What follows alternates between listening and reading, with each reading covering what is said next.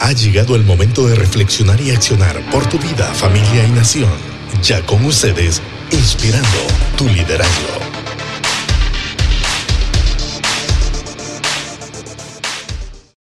Un joven francés de tan solo 16 años asombró el mundo con sus ideas y experimentos en las áreas de la matemática, la física y la mecánica. Tres de las ciencias más importantes que en esta era del siglo XXI se están dando muchos descubrimientos y muchas situaciones que pues en el día a día utilizamos. La matemática, la física y la mecánica. Este joven se llamaba Blas Pascal. A los que les gusta programar, pues ya habrán escuchado un poco de Pascal, ¿verdad? Y en nombre a él se le puso una de las programaciones más importantes de allá de los 80, 90, ¿verdad? No sé si se seguirá utilizando hoy en día. Este joven, Blas Pascal, fue más tarde considerado como uno de los padres de la estadística, de la mecánica de fluidos e incluso de la computación. Con 19 años inventó la primera calculadora, pero para él la ciencia no era suficiente. Y, y repito esta parte aquí. para él, joven científico, relevante joven científico de su época, la ciencia no era suficiente. Influenciado por su hermana, hmm, repito, me encantó esta parte, influenciado por su hermana. No se daba cuenta. No se daba cuenta si era que... No se daba cuenta, dice ahí Casey, ¿verdad? Póngale ahí el micrófono. Póngale cero, como dice la. ya nos dimos cuenta todos ya. Sí. Así es esto. Home Edition, ¿verdad? O sea, edición de casa, ¿verdad? Si usted escucha que pasa el verdulero por aquí, por mi casa, no se, no se alarme, por todos lados pasan los porteleros ahora, ¿verdad? Perro que ladra, ¿verdad? Ojalá que tras de esa puerta no vaya a salir una sorpresa, ¿verdad? ya dije a todo el mundo aquí, hey, estoy en transmisión, si salen de esa puerta, cuidado, ¿verdad? Ay, hombre. Pues en qué estábamos, Jaycee? Ya me perdí. Nada, entonces. Ah, aquí estaba yo. Influenciado por la hermana. Porque la naturaleza abomina entonces pensamientos vacíos y pensamientos eh, equivocados con respecto a la ciencia. Sus cuestionamientos lo llevaron a entregar su vida a Cristo, sus cuestionamientos científicos de la época a la religiosidad y al sistema, lo llevaron a entregar su vida a Cristo. Chicos, menonitas, esto me hace pensar, ¿cuánto joven científico tenemos hoy en día? ¿Cuánto joven creativo? ¿Cuánto joven pensador tenemos? ¿Cuánto joven que cuestiona la vida, la ciencia, Dios, la familia, etcétera? Cuestionamos todo. Los políticos, gobernantes, ¿verdad? Mejor ni me meto en esos temas pantanosos, ¿verdad? Esta generación cuestiona todo. Jonathan, Mari, a él, Henry, César, todos los que estamos aquí, por favor, seamos una generación que acompaña y da respuesta a esta generación que hace cuestionamientos.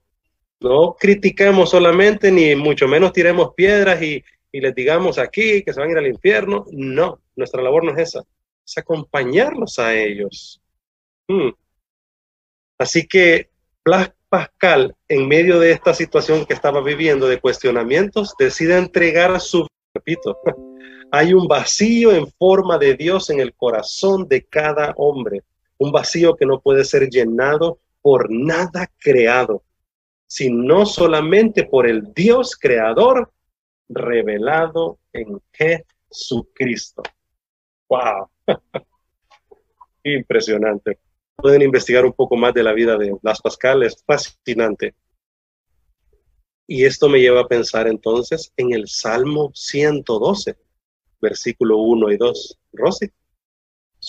Sí, eh, dice la versión que yo tengo, Salmo 112 del 1, 1 al 1 y 2, me dijiste. Sí, Rosy. Ok. Uh, bienaventurado el hombre que teme a Jehová y en sus mandamientos se deleita en gran manera. Su descendencia será poderosa en la tierra. La generación de los rectos será bendita. ¡Wow! ¡Qué versículos! Mire, el 112, por favor, váyase a la camita, desglóselo, léalo. Lo voy a hacer yo con mi esposa hoy y mi hijo. Me fascinó y, y no me adentré tanto en el capítulo. Básicamente quería conectar a Blas Pascal con este salmo. La generación de los justos será recordada. Escríbanlo, escríbanlo, por favor. O sea, aunque sea en su corazón, pues si no tiene, escriban la pelona, el hermano que tiene enfrente o en la... la generación. Y me encantó cuando con Yaret platicábamos y me decía, hablemos de obediencia. Ay, ay, ay. Wow, qué palabra. Les dejo un pensamiento en su corazón.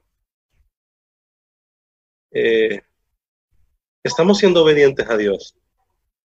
Eh, comencemos con nosotros. No hablemos de los demás. Eh, César, Brian, Andrea, Ana Yancy. Hey, hola, hola Ana Yancy. Henry, Oscar, Ella. Estamos siendo, hola, hola. Estamos siendo obedientes a Dios. Estamos siendo obedientes a su palabra. Estamos siendo obedientes a nuestros padres. Estamos siendo obedientes a nuestros pastores. Estamos siendo obedientes. ¿Seremos recordados por eso? Mire, se nos critica mucho a los cristianos, porque como decía, eh, ¿cómo se llama aquel señor de la India famoso? Estudió allá en Francia también. Él decía, me gusta tu Cristo, pero no tus cristianos, decía Mahatma Gandhi. Sí. Me gusta tu Cristo, wow, qué hombre. Y Mahatma Gandhi, allá en la universidad en Francia, en París, estudió mucho la vida de, Jesús y sobre todo eh, las bienaventuranzas, las parábolas de Jesús. Y lo dejó impactado. Pero cuando veía a sus cristianos, no pensaba lo mismo. Porque yo creo que no estamos siendo obedientes a su palabra, obedientes a la voz de Dios. Mire, estamos obedeciendo cualquier cosa. Hoy en día, si ustedes bajan la aplicación de cuántas horas utilizamos el celular diario, se va a asustar. Yo una vez bajé la aplicación y la tuve que borrar a la semana siguiente porque me espantó cuántas horas a veces pasaba en el celular. Según el diccionario Larousse, obediencia es respetar y acatar los mandatos de una autoridad. Así que la obediencia no se cuestiona para negociar, no. La obediencia se respeta y se acata. Le repito, la obediencia se respeta y se acata. No hay cuestión para negociar. Y estoy hablando de cuando hablamos de, obediencia, estamos hablando hacia construir humanidad, hacia construir comunidad, hacia construir vida, obediencia hacia eso. No estoy diciendo que debemos de ser obedientes a, bueno, a ideologías corruptas, a gobernantes corruptos, a pensamientos corruptos. No, estoy hablando ser obediente a lo que construye humanidad. Tristemente, muchas de esas cuestiones, pensamientos, ideologías, van en contra de los principios de vida eternos. Y ahí es donde entramos en conflicto. Y yo considero que en Honduras y en América Latina hemos desobedecido a Dios. Seamos sinceros. Y aquí yo no vengo, aquí vengo claro, claro y pelado, ¿verdad? Como decimos creo que hemos desobedecido a Dios, a su palabra, y este es el caos consecuente que estamos viviendo hoy en día.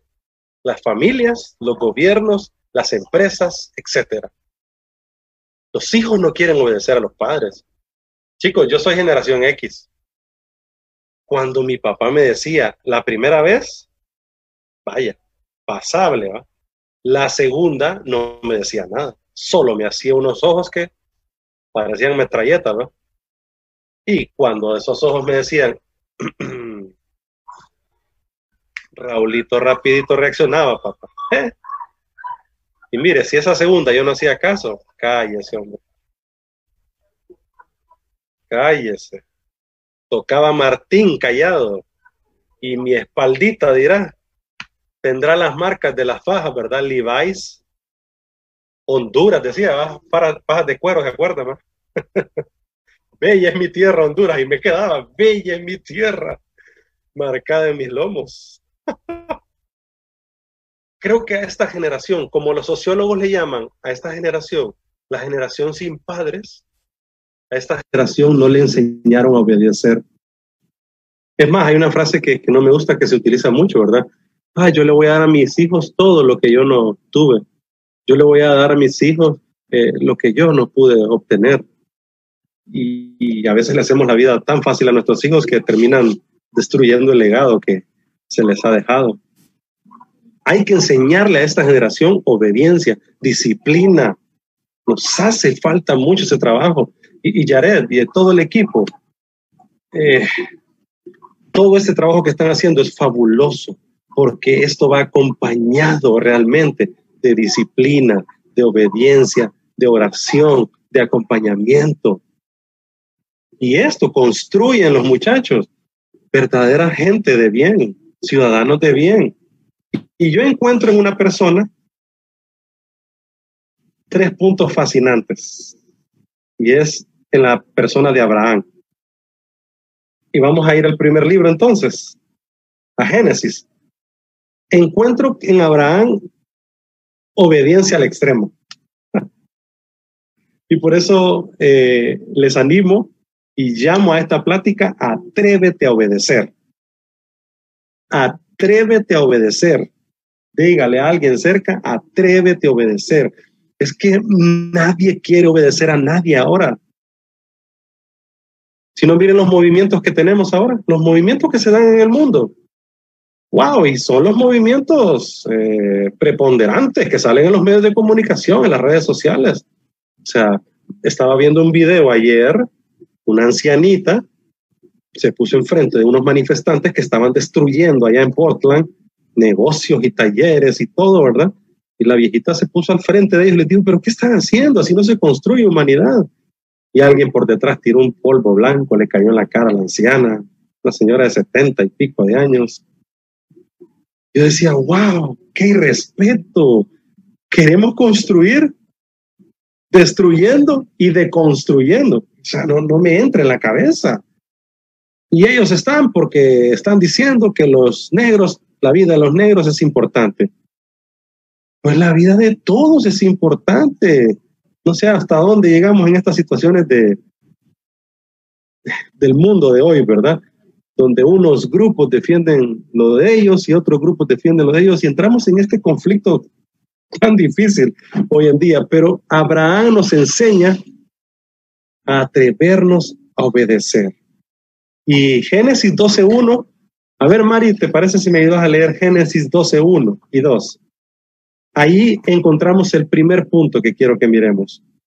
Obediencia ante lo incierto. Obediencia ante la incertidumbre. ¿Y qué ejemplo nos dio Abraham en este sentido? ¿Lo tienes, Mari? Sí, dice, empero, Jehová había dicho a Abraham, vete a tu tierra y de tu parentela y de la casa de tu padre a la tierra que te mostraré. Y haré de ti una nación grande y bendeciré. Y te bendeciré y engrandeceré tu nombre y serás de bendición. Wow. Saben que Abraham tenía 75 años aproximadamente ahí. Un hombre ya hecho. Un hombre rico, estable, estaba bien en su tierra. ¿Para qué quería más? Pero siempre el ser humano tiende a querer más, pero a veces no encuentra el camino para ir a ese más. Y aquí te doy un tips en este sentido. Siempre vamos a querer más, pero cuidadito con encontrar personas, situaciones, lugares que te lleven a menos. Cuando queremos más, entramos en incertidumbre. Vienen muchas preguntas, vienen muchas situaciones, Y en vez de construir para nuestra vida en más, más bien destruimos para menos. Y no solamente para nosotros, sino para los demás. Escriban este pensamiento. La fe va de la mano de la obediencia. La fe va de la mano de la obediencia. Vuelvo y repito la pregunta que les hice al inicio. ¿De qué te estás alimentando? ¿De qué nos estamos alimentando, Jonathan? Carlos, César, Ela, Rosy, Henry, Oscar. ¿De qué nos estamos alimentando? ¿De la serie Narcos?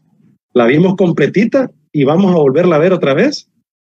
¿De la saga de qué? ¿De Harry Potter? ¿De cuál otra? Ya pusieron en Netflix, dice, eh, ¿cómo se llama la novela famosa esta colombiana? Es que yo soy bien cristiano y no miro esas cosas. ¿Cómo se llama, Rosy? Es colombiana y se llama Los Anteojos, ella, y es bien fea, pero después se pone bien bonita. Ay, Mari, ¿cuál es Mari? Hermana, gracias. Gracias. A, a, Mari Matute preguntarle por Pasión de Guachimanes, nada más. Pasión de Guachimanes. Esa está en Netflix. Pasión de Guachimanes, qué bárbaro. Tenía que ver Darwin.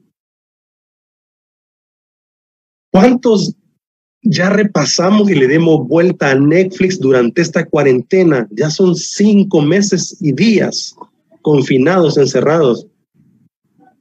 Y mire, el mundo está emprendiendo. Ya la, ya la ya empezó otra vez. ¿Y usted qué ha hecho? Sentadote ahí bien fodongo ahí en el mueble. No, vamos a ver la Champions, loco. Vamos a ver que, que, hey, qué, qué rico, loco, que podemos ver la Champions tranquilos. No me siento en cargo de conciencia porque como estamos en pandemia, no me siento mal sentarme tres horas a ver un partido. Ay, hombre, no sé a quién Dios le está hablando, ¿verdad? A los championeros.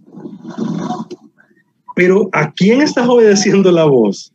¿A quién estás obedeciendo las voces que escuchas? ¿A qué voz estás escuchando? Abraham tenía 75 años. Dios lo llama, lo incomoda, lo llama lo incierto, lo llama la incertidumbre. No conocía detalles del plan, Abraham. No sabía cuánto tiempo duraría ese camino. No sabía qué se encontraría en el camino. Una persona ya de edad debería estar ya jubilado, descansando. ¿Para qué querer más? Pero el ser humano siempre quiere más. Sí, yo sé que sí, pero cuidado con querer más, pero solamente para ti o por lo que tú quieres hacer egocéntricamente. Si queremos más, que sea también para mi familia, mi barrio, mi comunidad, mi país, luchemos por más, aunque la incertidumbre sea grande y obedezcamos lo que Dios quiera decirnos. No importa si tenemos 75 años, chicos. No, sé, no importa si no sabemos los detalles del plan. No importa si no sabemos el tiempo que durará esto. A ver, Jonathan, ve, Mari, ayúdame a leer de nuevo esa parte del, del versículo 2. Dice, haré de ti una nación grande y te bendeciré haré famoso tu nombre y serás una bendición. Creo que, no sé si fue Dante Gebel una vez que dijo, ¿verdad? Que, que la gloria sea siempre para el Señor, pero acompañado de, acompañado de esa gloria viene la fama. A veces la gente te va a conocer por lo que tú estás haciendo. Blas Pascal se hizo famosísimo dejando este legado para la humanidad, pero la gloria se la dejó al Señor. Ánimo, ánimo, deja un legado a tu país, a tu nación, a tu familia, que la gente conozca de que Dios está contigo y que tu obediencia, a pesar de la incertidumbre, te llevó a más, porque la fe va de la mano de la obediencia. Dicen los teólogos que cuando Dios habló con Abraham en este sentido, le dijo a Abraham, te estoy dando simiente o sea, generaciones. Vean que la palabra simiente, en el original de la palabra simiente, allá una palabra escondida hebrea, tiene que ver con semen, con reproducción, con vida, con seres humanos. Y si nos vamos al tema de la sexualidad, bueno, no, no, no es el tema. Pero cuánto hemos estado desobedeciendo con respecto a una sana sexualidad, a una vida sexual saludable, a una vida sexual que construya humanidad, que construya hijos de bien, que construya familias de bien. Todos estos días de esta cuarentena yo he estado utilizando mi celular para llamar amigos, ¿verdad? Y algunos muchachos, jovencitos, me dicen, Raúl, es que la situación mía es triste porque no tengo a alguien que me ayude, fíjate. No tengo a alguien que esté conmigo cerca. Y yo por eso te llamo, o, gracias porque me llamaste. Estoy hablando con jóvenes de iglesia, o sea, líderes a veces, muchachos que están trabajando con jóvenes, y siempre el común denominador de los muchachos de ahora, de 18 años, de 20, en su mayoría es que no tienen a alguien cerca, un papá, una mamá, no tienen a alguien que les ayude a acompañarles en decidir en, bien de, su vida. Chicos, eh, me imagino que ustedes también vivirán estas situaciones en el día a día. Pero sepan que como equipo menonita estamos trabajando en eso para hacer un acompañamiento. ¿Ok? Y creo que es importante, eh, Jared lo ha estado haciendo con todo el equipo, los felicito. Recuerdo cuando estuvimos allá en Bagope, eh, ¿no? ¿Cómo se llama? En, en, el agua Yohoa, por Poncito, ¿verdad? Buena Fe. En Buena Fe, Santa Bárbara y hablamos de la temática de la sexualidad. Creo que deberíamos de hacer un acompañamiento firme, fíjense. Rosy, no sé, Mari, Ela, Ela, tú eres eh, médico, científica, ¿verdad? Y creo que necesitamos hacerle un acompañamiento a las chicas sobre esta temática. Y bueno, quiero dejarlo aquí esto porque no quiero adentrarme más, eh, eh, me llevamos más tiempo, pero me, me, detengo un poco porque este es un, es un, es un tema que está haciendo caer mucho a nuestros jóvenes hoy en día. Y eso está destruyendo muchas vidas cuando no tenemos una sana sexualidad, una interpretación sana de lo que Dios quiere para nuestra sexualidad. Y Dios estaba hablando con Abraham acerca de una simiente. y, Abraham no tenía hijos. Y Abraham ya a los setenta y pico, ya con su esposa, pues ni con Viagra, ¿va? ¿Y cómo? ¿Y cómo, papá? Si es que ya, ya se había olvidado el asunto, más bien. Ya la andropausia y la menopausia, esa señora ya andaban, pero con ellos en los lomos, ¿verdad? Pero como para Dios no hay nada imposible. Para Dios no hay nada imposible. Y cuando Él llama, Él otorga también la bendición. Pero a los obedientes, aún en medio de la incertidumbre, eh, cuando Dios hizo el pacto con Abraham, le dio simiente, le dio tierra, le dio nación y le dio bendición. Solo para que lo anoten ahí y ustedes lo platiquen después y estudien un poquito más. Cuando Dios hizo pacto con Abraham, le dio simiente, tierra, nación y bendición. Ah, qué lindo. Con Abraham aprendemos un segundo punto, obediencia ante lo imposible. Y ahí a ver si me ayudas, Henry, ¿te parece el 17? Siempre en Génesis. El capítulo 17, el 15. 15 y 16 tal vez. Vamos a leer esos dos. Obediencia ante lo imposible. Si lo tienes, lo lees. Génesis 17, versículo 15. Sí, y 16. Dice, dijo, dijo también Dios a Abraham, a Sarai tu mujer no la llamarás Sarai, mas Sara será su nombre. Permítame. Sí.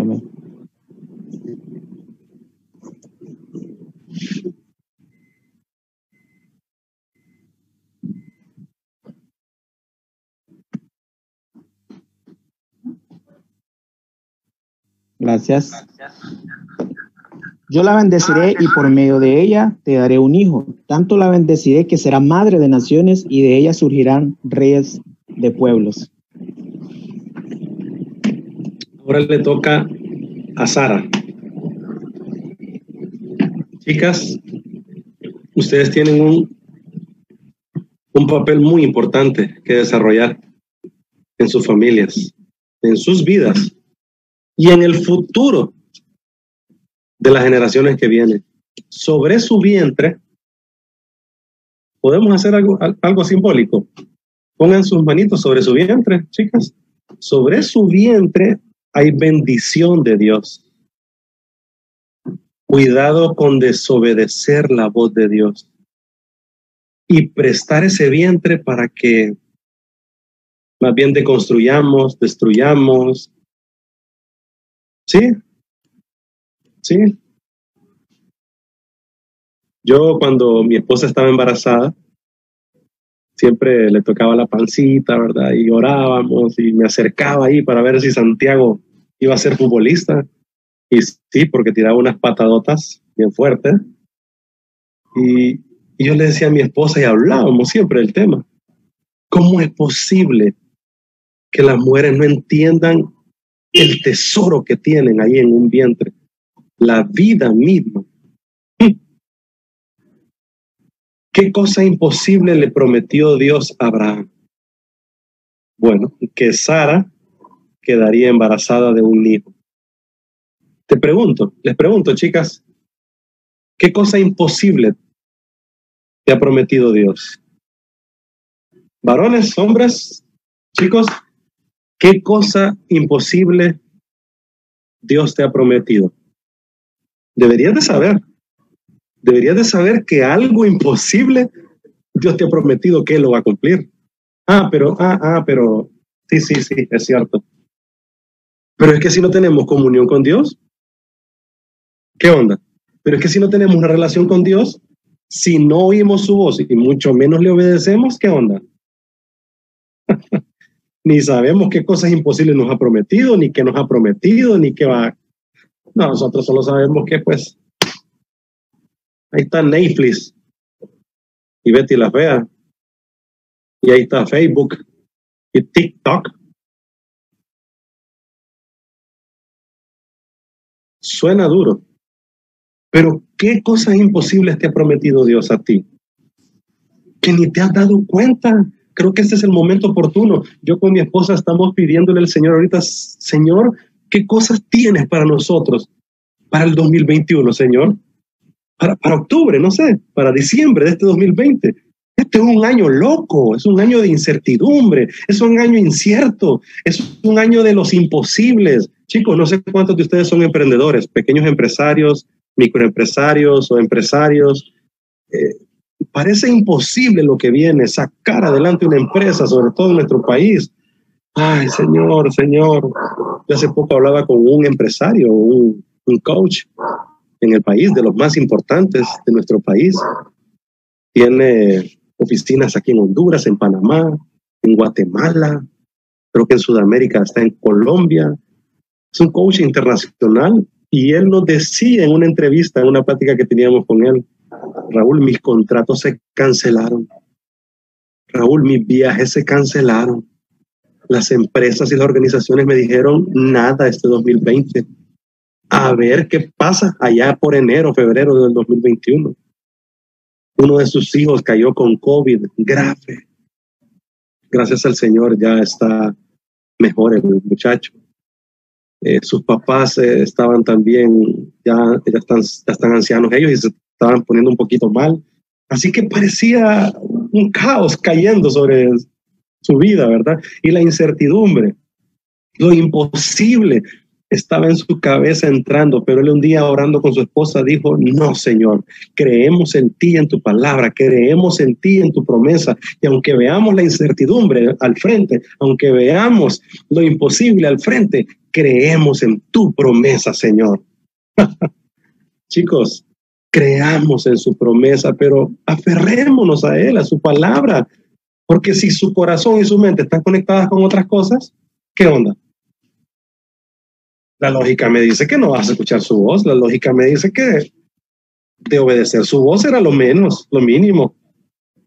Sara tenía eh, ya una vejez marcada en su, en su vida, 90 años, ya la menopausia y todos esos rollos estaban, uh, ya más bien, de salida. Era estéril para colmo de males. Habrán ya casi los 100, los 100 años. Pero ¿saben qué Dios hace? Cambia el nombre de Saraí a Sara. De mi princesa a princesa. No solamente mi princesa, sino princesa de toda una nación. Todo está en contra. 90 años, su esposo 100, estéril, eh, la situación es de incertidumbre, van camino a una tierra que no conocen. Eh, por eso se ríe Abraham. Más adelante pueden leer ese, ese capítulo 17, muy bonito. Todo está en contra. Todo parece imposible. Chicos, ¿han visto los imposibles en su casa? Pero no han visto al que todo lo puede en sus vidas les repito, han visto los imposibles allá afuera, han visto que ustedes han probado por todos lados, pero no, no, no y no. Pero no has probado a Cristo. Muchachos, no hemos probado al que todo lo puede y no hemos dejado soltado esas cargas nuestras sobre Él. Cuando nosotros entregamos nuestras cargas, ahí es donde Él actúa y nos va a cambiar el nombre. Nos va a cambiar el nombre nos va a cambiar el nombre. Y ese cambio de nombre nos va a llevar a una nueva perspectiva, a una nueva visión, a un nuevo pensamiento. ¿Saben qué hace Abraham interesantemente que encontré en ese capítulo 17 y 18 ahí? Dios pone su parte, ¿ok? Pero nosotros debemos de poner la nuestra. Ante lo imposible, chicos, miren aquí, escríbanlo si quieren, ante lo imposible, ustedes hagan todo lo posible. ¿Ok? Ante lo imposible, ustedes hagan todo lo posible. Lo que nos toca que hacer. A Dios lo imposible, a nosotros lo posible. ¿Saben qué hizo Abraham? Circuncidó a todos los hombres que tenía él a cargo. El que no sabe qué circuncidar, por favor que le explique al pastor y apóstol Yared, ¿verdad? Pídale ahí un estudio bíblico al, al respecto de eso, ¿verdad? circuncisión, ¿ves? Circuncidó a todos sus hombres. Abraham viene, agarra un baño, agarra un peine y se pone guapo. Mm. Le dijo a Sara, mi Sarita, aquí le traigo un baby doll. ¿Recuerdas este? Lo usamos allá en nuestros viajes por el Mediterráneo. ¿Te acuerdas? Que la pasamos lindo allá. Aquí te lo traigo de nuevo. Y Sara se asustó y dijo, ¡Ah! ¿qué te pasa, Abraham? Desgraciado. te asustó Sarita, ¿verdad? no, póntelo, póntelo, amor, póntelo. Y bueno, Sara obedeció. Muy obediente la Sara, ¿verdad? Ahí sí. y Sara se pone sexy. Y a Dios lo imposible, pero nosotros lo posible. Y bueno, la acción, nuestra parte, ahí es donde Dios bendice lo que nosotros emprendemos, lo que nosotros realizamos en fe. Ponga sus manos sobre el arado, ánimo. Yo, yo he estado orando estos días por los emprendedores con mi esposa. Eh, y ahí, Darwin, has estado tú en mis oraciones, Ella también, ¿verdad? Y tenemos una lista de, de amigos, de gente que no conocemos también y orábamos por una gente en Estados Unidos y escuchábamos buenos testimonios de ellos. el gobierno ha reconocido algunas situaciones económicas para los microempresarios allá. Y bueno, yo digo, Señor, no sé si va a ser el gobierno aquí, que no creo, pero de cualquier lado va a venir la bendición de Dios. Hasta el malo Dios puede utilizar y nos va a bendecir. Y la provisión de Dios estará. Yo he estado orando para que Dios traiga provisión aún en medio de lo imposible pero obedezcamos su voz, obedezcamos su voz. Y termino con el tercer punto. Obedezcamos ante el dolor, ante el sufrimiento. Obedezcamos ante el dolor, ante el sufrimiento, ante lo que estemos viviendo. Ay, Génesis 22. ¿Qué capítulo el 22? Miren. A ver, mi querido Carlos, ¿te parece, Carlos, si nos lees el 22, 1 y 2? ¿Qué capítulo el 22? Yo cuando leo este capítulo 22 me hace llorar. Es el camino que más le costó transitar a Abraham, me imagino. ¿Lo tenés por ahí, Carlos? No sé, Carlos está frisado todavía, ¿verdad? ¿Y el apóstol Darwin estará por ahí? ¿Estará bien? Aquí estoy, de repetirme la cita. 22, 1 y 2. Mientras Hola. Darwin, ¿Cuál es la cita? 22, 1 y 2. Carlos. O Darwin. Ya ni sé quién es. Darwin. Eso, Darwin. Muy bueno. Espérate. Antes de que Darwin lo lea, yo escribí un pensamiento ahora en, en- en mis redes sociales, ¿verdad? Eh, platicaba con algunos amigos acerca del dolor y sufrimiento. Eh, algunas familias nuestras eh, en la iglesia están pasando momentos muy difíciles. Yo sé que ustedes también. Les animo, Yaret y a todo el equipo, que estemos un poco más cerca de los, de los más débiles, de los que están padeciendo, de los que están dolidos ahorita, llorando, están acongojados, no hayan que hacer porque lo imposible lo ven más presente que lo posible que podemos hacer y lo posible que Dios puede hacer. Así que acerquémonos a esta gente. Y yo por eso escribí ahora, ser cristiano no significa estar exento del dolor, mucho menos creer que el dolor es solo para los que están en pecado. Si no, preguntémosle a Jacob, a Abraham, a Rahab, a Job, a José, a David, a Ruth, a Pablo y al mismísimo Jesús. Así que no pidas a Dios que te quite la montaña. Ora para que puedas atravesarla con Él. ¿Tenés, Darwin, ahí el, el versículo 1 y 2?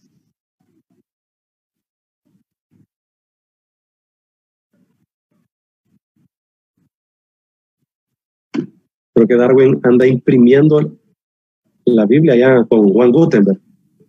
Le- leyendo estaba con el micrófono apagado. Ah, ya, ok. Aconteció después de esas cosas que probó Dios a Abraham. Y Abraham, y le dijo, Abraham, y él respondió, heme aquí. Y dijo, toma ahora tu hijo, tu único, Isaac, a quien amas, y vete a tierra de Moriah, y ofrécelo ahí en holocausto sobre uno de los montes que yo te diré. Ya, ya. Eso es apenas un, un toquecito de esa historia. Mire, les estoy dejando varias tareas. Váyanse a su camita y este Génesis 22. Lleve sus, sus pañuelitos y de verdad, pero léalo así como debe ser, ¿verdad? Como dice aquel salmista, con sentimiento, léalo, ¿verdad? Los mundanos se rieron, ¿verdad? Los mundanitos que escuchan esa música se rieron, ¿verdad? eh, obediencia ante el dolor. Abraham, en medio del dolor, hace exactamente lo que Dios le pide. Uno, hace exactamente lo que Dios le pide. Vuelvo y repito, o sea, pero ¿con quién estamos hablando? ¿A quién estamos oyendo? ¿Qué voces estamos oyendo? ¿Rosy? ¿Henry? ¿Ella? ¿A, quién estamos oyendo? No, o sea, como dicen los mexicanos, neta, ¿a quién estamos oyendo? O sea, porque a quien oigamos, sus directrices vamos a seguir. A quien oigamos, a ese vamos a obedecer. Abraham hizo exactamente lo que Dios le ordenó ante el dolor. Dos, ante el dolor, sabe que Isaac es la promesa cumplida. Ante el dolor de lo que se está viviendo, sabe que Isaac es la promesa cumplida. Así que sigue siendo obediente. Y ante el dolor, Abraham entiende que es el examen final para su vida. Examen final que si lo aprobaba, iba a ser de bendición para su vida, su familia, los hijos de sus hijos y para toda una generación, para toda una nación. eh, ¿hasta dónde va a llegar tu obediencia? ¿Hasta dejar un legado para otros? Yo hay cosas que he dejado de hacer para dejar de complacer a mi ego, a Raúl. Yo, yo pudiera estar trabajando en una empresa transnacional desde hace muchos años y uh, tal vez trabajando en México, en Estados Unidos, en otra parte del mundo. Yo trabajé por mucho tiempo en Maquilas. No, no, por tanto tiempo no. Tal vez fueron unos seis, cinco años. Y yo creo que por ahí podía ser mi vida yo. Pero salí de las maquilas, entendiendo que yo tenía un propósito, un llamado, y que tal vez mi enfoque no era una profesión como tal, sino que tenía un llamado hacia servir a jóvenes, adolescentes. Y en ese propósito estamos. Dejé entonces de obedecer tal vez una voz egoísta y seguí la voz que realmente le iba a dar esperanza a otros. No sé qué, qué tú tienes para tu vida. No te estoy diciendo que dejes el trabajo, no, estoy hablando de mi experiencia, no estoy diciendo que dejes de hacer lo que estás haciendo. Te estoy preguntando, ¿qué voz estás oyendo? Exactamente, ¿estás haciendo lo que Dios te está pidiendo? ¿Exactamente entiendes que Dios tiene una promesa cumplida para ti? ¿Exactamente entiendes que es el examen que debes aprobar para llevar bendición a otros? Obediencia ante el dolor. Y, y termino aquí con esto. Hay cosas y momentos en nuestra vida que se repiten una y otra vez. Entre esas cosas es el dolor y el sufrimiento. Pero en medio de esa situación, sepamos que Dios quiere acompañarnos en este camino, en este camino que va a dejar una herencia para ti, para tus hijos, los hijos de tus hijos y para tu nación. Entiendan, chicos. Yo por eso les dije a las chicas, muchachas, ustedes llevan en, su cuerpo, vientre, llevan vida, llevan esperanza. Por eso les dije, varones, ustedes necesitan creerle más a Dios para construir relaciones sanas, para construir familias fuertes, firmes y dejar un legado. ¿Saben qué título Dios le dio a Abraham? A ver si me ayudas para terminar, mi querida Rosy. Te miro por ahí. Hola, Rosy, ¿qué tal? Santiago, Santiago 2.23, ¿te parece, Rosy, si me ayudas a leerlo? Sí, Amigo de Dios. Muy bien, ya alguien se adelantó. Pero léenos, Rosy, lo que dice. Ah, Rosy Matuti, ¿verdad? Que hay dos Rosy, ¿verdad? Sí, hombre, Rosy. Rosy Matuti y Rosy Martínez, hombre. Y mira, que bien me entendió Rosy Matute, ¿verdad? Por telepatía. sí, es cierto. Santiago 2.23. ¿Qué título Dios le dio a Abraham? Así se cumplió la escritura que dice, Abraham creyó a Dios y por eso Dios lo aceptó como justo y Abraham fue llamado amigo de Dios. Abraham fue llamado amigo de Dios. Aún en medio del dolor, él fue obediente. Aún en medio de lo imposible, él fue obediente. Aún en medio de lo incierto, de la incertidumbre, él fue obediente. Mi gran pregunta es, ¿cómo te llamarán a ti? Y aún en medio de cualquier situación, ¿seguirás siendo obediente a Dios para dejar un legado a tu vida, a tu familia y a los tuyos? Espero tu respuesta al respecto. Blas Pascal dio su respuesta ya en el 1654, si mal no recuerdo, entregó su vida en obediencia al Señor dejó un legado para la humanidad según su vocación, pero también dejó un legado en su llamado como cristiano hacia la gente en general. Quisiera orar por todos ustedes. Señor, gracias por tu palabra, Dios.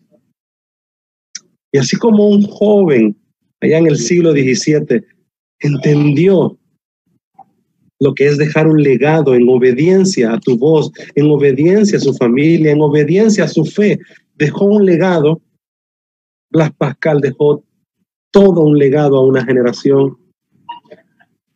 Así como Abraham, muchos siglos antes de Pascal, también en obediencia a ti dejó un legado a toda una generación. Y tú lo llamaste, Señor, amigo. Dios, hoy queremos que tú nos llames amigo, Señor. Pero un amigo se cuenta las cosas. Un amigo conversa y platica. Un amigo está cerca en las buenas y en las malas. Un amigo quiere saber más del otro. Y Dios nos dice, ¿estás haciendo eso para mí, por mí? ¿O una simple religiosidad te llama la atención y eso es lo que tú haces? Señor, ayúdanos, así como Pascal peleó contra la, religiosidad y cimentó su fe en ti, Dios. Que nosotros cuestionemos también la religiosidad, cuestionemos nuestra fe, si realmente es vivencial o es una cuestión más que alguien nos dijo que teníamos que creer, pero realmente no vivimos. Señor, queremos aprender a conocerte más, amarte, servirte y obedecerte sobre todo, Dios. Gracias por esta generación de muchachos, Dios, gracias por Yared y el equipo. Sígueles usando, Dios, para inspirar a otros, para acompañar a estos muchachos, Dios, sobre todo en entregarse a la comunidad, en servir al prójimo, en amar y servir a la iglesia también, y en que cada uno encuentre su propósito también aquí en la tierra.